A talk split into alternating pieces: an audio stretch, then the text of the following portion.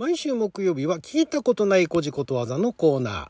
今回は花にまつわる聞いたことない古事ことわざを紹介していきたいと思います。あなたの人人をちょっと拝借。こんにちは。ラジオ神の神ふみかつです。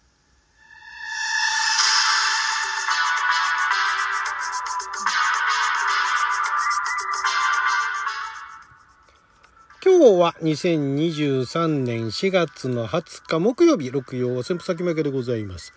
毎週木曜日は今は亡き創作者さんから発行されておりまして、新編古事ことわざ辞典の中からあんまり聞いたことがないような古事ことわざを紹介しておりますけれども、先週は花にまつわる、花にまつわる、うん？そうですね、花にまつわる、えー聞いたことない古事ことわざと、春でしたからね。で、えー今回は花にまつわる。これイントネーションあんま変わってないか。あの、顔についてる花ですね。えーまあ花粉症ももう落ち着いた頃なんでしょうか。私あの花粉症ではないんで、えー季節によってね、あと時期によって、なんかあの、なんとかの花粉、なんとかの花粉ってあるじゃないですか。あれ、あそこら辺よく分かってないんですけども。まあまあでも、もうそれも落ち着いた頃なんでしょうかね。夏は夏でなんかあるんですかね、この時期ね。わかんないですけど、まあ花にまつわるね。花にまつわる、えー、古事ことわざね、えー聞いたことないようなものを紹介していきたいと思います。まずですね、鼻かけ猿が満足な猿を笑うと。鼻かけ猿ってのは鼻のない猿ですね。が満足な猿を笑うと。えっと、もともとあの、990、ん ?999 匹の鼻かけ猿が満足な一匹を笑うということわざの、まあ、言い換えらしいんですけれども、まあ、それが、えーどういう意味かっていうと990うん999匹の、えー鼻かけ猿が1匹のお満足な1匹を笑うというのはどういうことかっていうと古代インドの話ですですね。古代インドおなんだシャエうんなんとか国の大木。これは何だろうな。何ていうのかな。1,000匹の猿が住んでおり、え一同で、えー帝釈天を供養していたと。で1,000匹中1匹だけが鼻があったがあ他の999匹は鼻が欠けていたそのためこの鼻かけ猿たちは1匹の満足な猿を、えー嘲笑したという故事から来てるらしいですね「今昔物語集」から来てると。で、えーこれがですねまあえー、もともとはその仏道仏の道に志す既得な人を、えーえーそうではない法一なあこれ何人世人か。法一な世人がバカにすると、まあ、言い換えるとあの正しいことも修具の力には押し切られるということらしいですね。これすごいですよね。まあなんか同調圧力じゃないですけどもね。えーまあだからこれも別の意味としてはあの仲間が多ければ自分たちの欠点を欠点と気づかないことの例えと。これね。これありますよね。ありますよねって。えーまあ、ありますよね。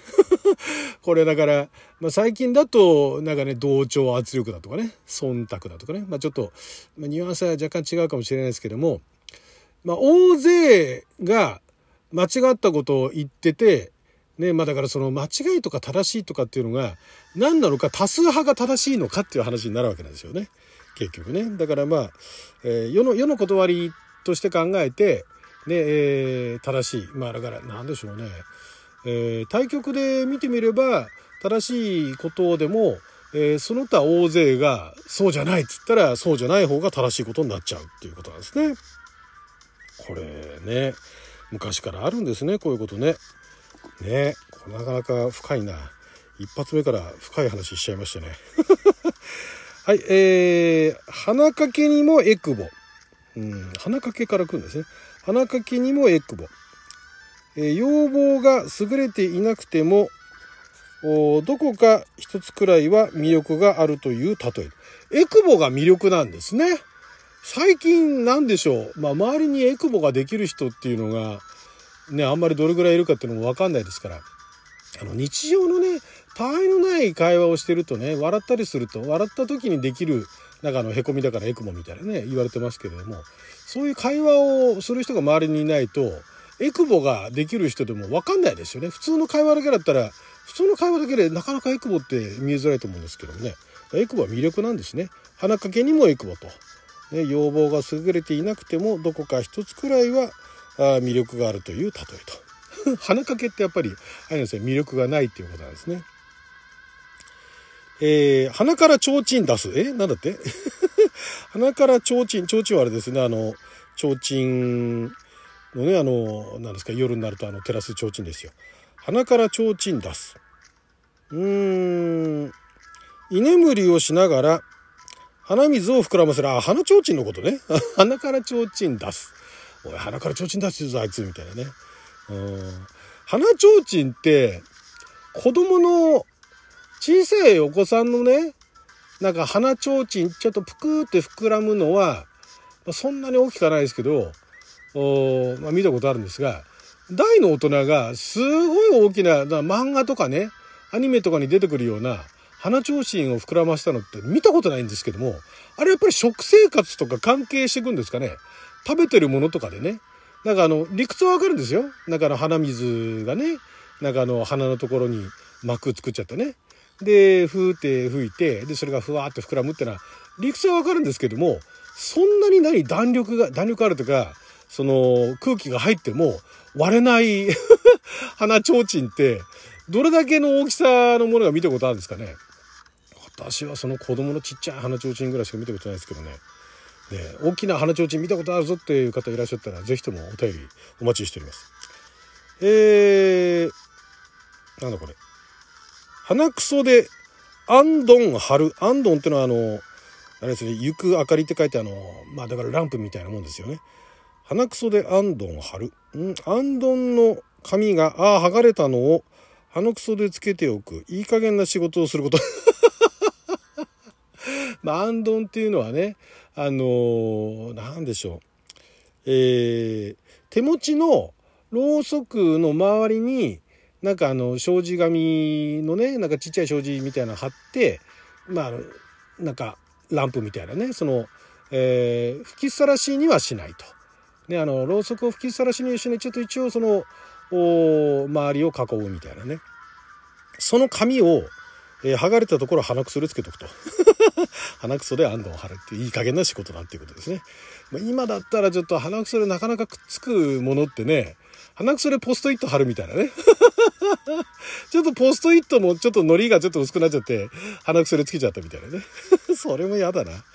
いい加減な仕事をするなっちゃう話ですよね。鼻くそ丸めて、満金炭。満金炭は1万2万のあの数字の、数字の万ですね。と、金と、えー、金曜日の金に、えー、単語の単ですね。丹波とかの単ですね。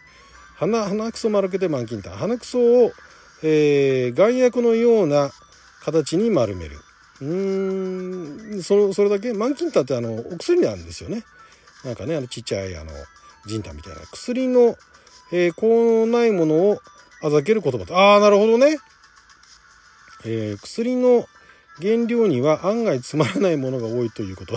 いずれにせよなんかあの薬を揶揄してるんですね。このないそんなそんな薬ね、まあ、鼻くそ丸めて満金炭にしたいなもんだよみたいなね。そんないい加減なもんみたいなね、聞くわけはねえだろみたいな、そういうことですね。えー、あとは、まあ、薬も、ね、あの、プラセボ効果じゃないですけれども、大した効用がなくても、効能がなくてもね、大した原料じゃなくても、えー、効くもんは効くみたいなね。えっと、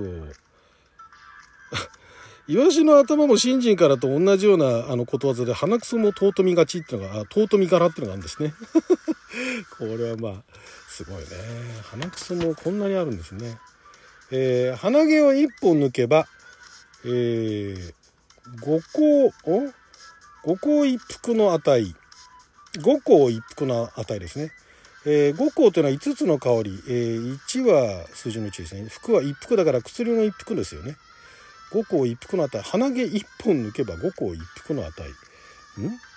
えー、鼻毛を鼻毛を伸ばすのはみっともないということ。あ、なるほどね。はあはあはあはあ。ああ。五香っていうのは5つの香り、有名な香りがあるんですね。えー、おそういうその香りの5種類の香りの総称と。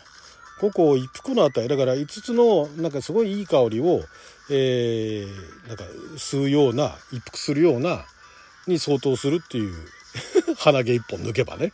鼻毛が一本あることによってねなんかあのみっともないっていうねいうことなんですね。昔からやっぱりね鼻毛が伸びててそれが気になってる人ってのはいたんですね。あの、どこまで遡ればそういう鼻毛が伸びてても気にならなかったのかよくわかんないですけど、やっぱり、あの、今、今で言うところのあれですよね、脇毛がないみたいなね。特に女性のあの脇毛を剃るのと同じように、やっぱり鼻毛が伸びてちゃまずいっていうのが、江戸の頃からもうそうだったでしょうね。鼻毛出てるよ、みたいなね、いう感じだったんですよね。で、こういうことわざができちゃったみたいな。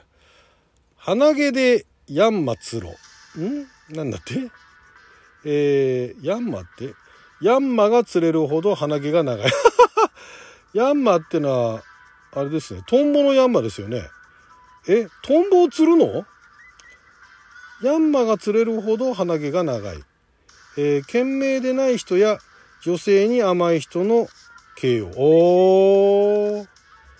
ヤンマが釣れるほど鼻毛が長い。賢明でない人や女性に甘い人は、鼻が何？鼻の下が伸びてるってこと？ヤンマが釣れるほど。鼻毛でヤンマツロ。うーん。これなんか分かるような分からないような感じですね。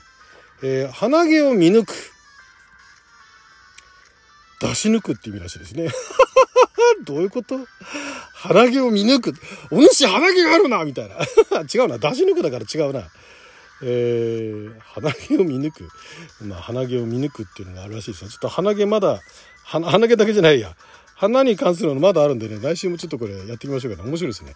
はい、ということで12分間の記者のお時間いただきありがとうございました。それじゃあまた。